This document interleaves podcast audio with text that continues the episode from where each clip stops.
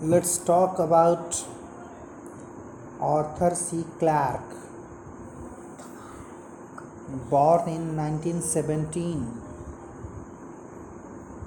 died in 2008. Do you know 1917 year is very famous year in the international history 1917 में क्या हुआ था Russian revolution Russian I revolution have not studied it, sir.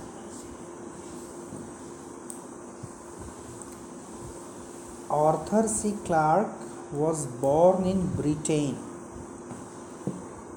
Britain में कितनी countries हैं मालूम है ब्रिटेन में कितनी कंट्रीज़ हैं ब्रिटेन एक कंट्री है नहीं sir England is a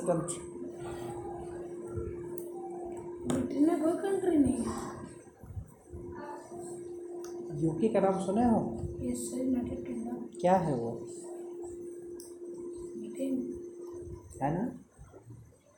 तो यूके क्यों कहा जाता है? UK United Kingdom. क्यों कहा जाता है ये यूनाइटेड किंगडम है यूनाइटेड हो रहा है यानी कुछ न कुछ और मिला है उसको तभी ना। कुल मिलाकर के साढ़े तीन कंट्रीज़ हैं उसमें। साढ़े तीन देश। हम्म? हम्म। एक इंग्लैंड है दूसरा स्कॉटलैंड है तीसरा वेल्स है W A L E S Wales है। और बाकी आधा में Northern Ireland. Three and half और सर आधा कहा है। सदर्न आयरलैंड इंडिपेंडेंट है। कुल मिलाकर के साढ़े तीन देश हैं। यूनाइटेड किंगडम यानी ब्रिटेन ये कैसा है आधा यूनाइटेड है आधा रिवोल्ट किया उन सबों ने, आयरलैंड वालों ने, इंग्लैंड के खिलाफ।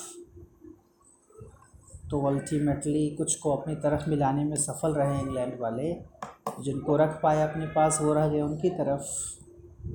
और जो आज़ाद रहना चाहते थे, वो हो गए सदर्न आयरलैंड में, जिसको आयरलैंड अलग से कहा जाता होगा शायद, जो भी है।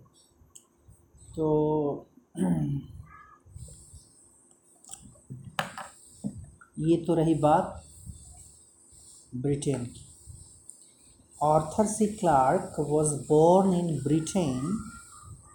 He was a multifaceted genius multifaceted is a very beautiful word multifaceted किसको कहा जाता है? मल्टी टैलेंटेड को। मल्टी डायमेंशनल को। पॉलीमैथ को।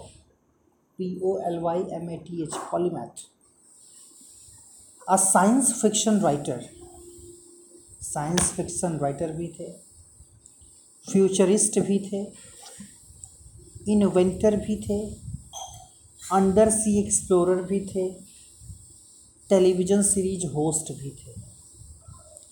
He is chiefly remembered as a writer of entertaining and instructive science fiction stories एक अच्छे writer के रूप में याद किया जाता है इनको, जो कि काफ़ी इंटरटेन करते हैं अपनी science fiction stories say many of which have been adapted into successful films.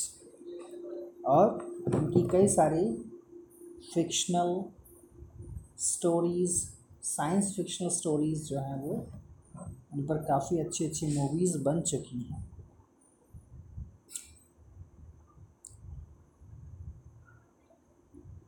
The most famous of these is two thousand one Space Odyssey काफ़ी फ़ेमस मूवी का नाम है, जो कि इनके साइंस फिक्शन स्टोरी पर बनी हुई है।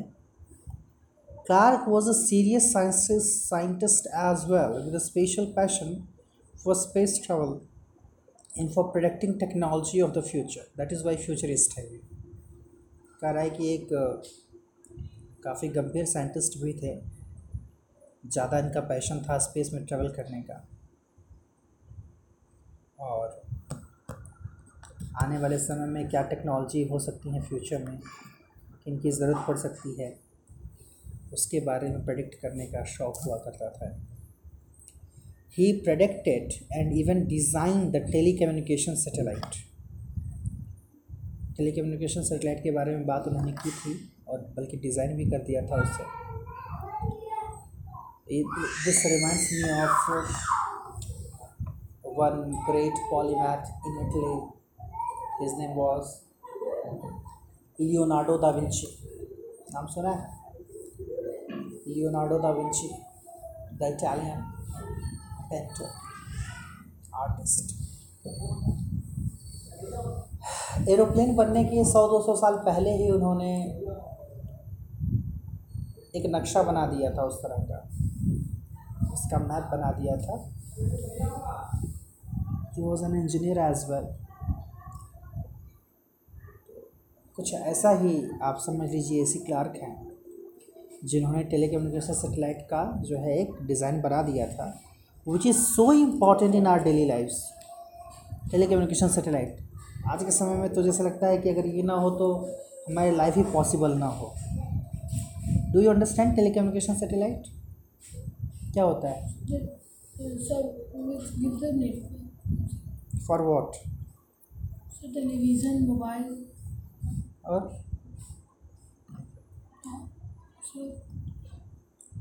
और कुछ? Internet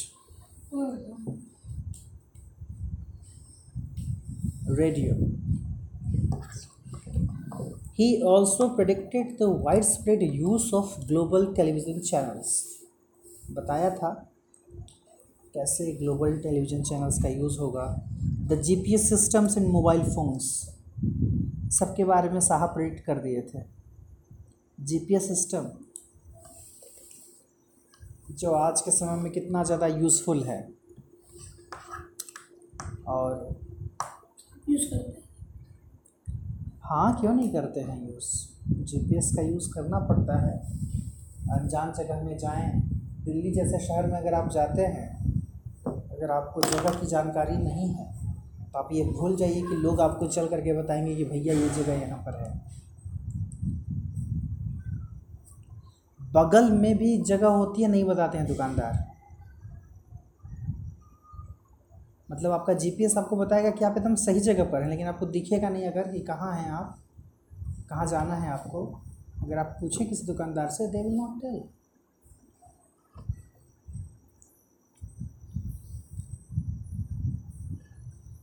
so GPS system mobile phones के क्या यूसेस हो सकते हैं?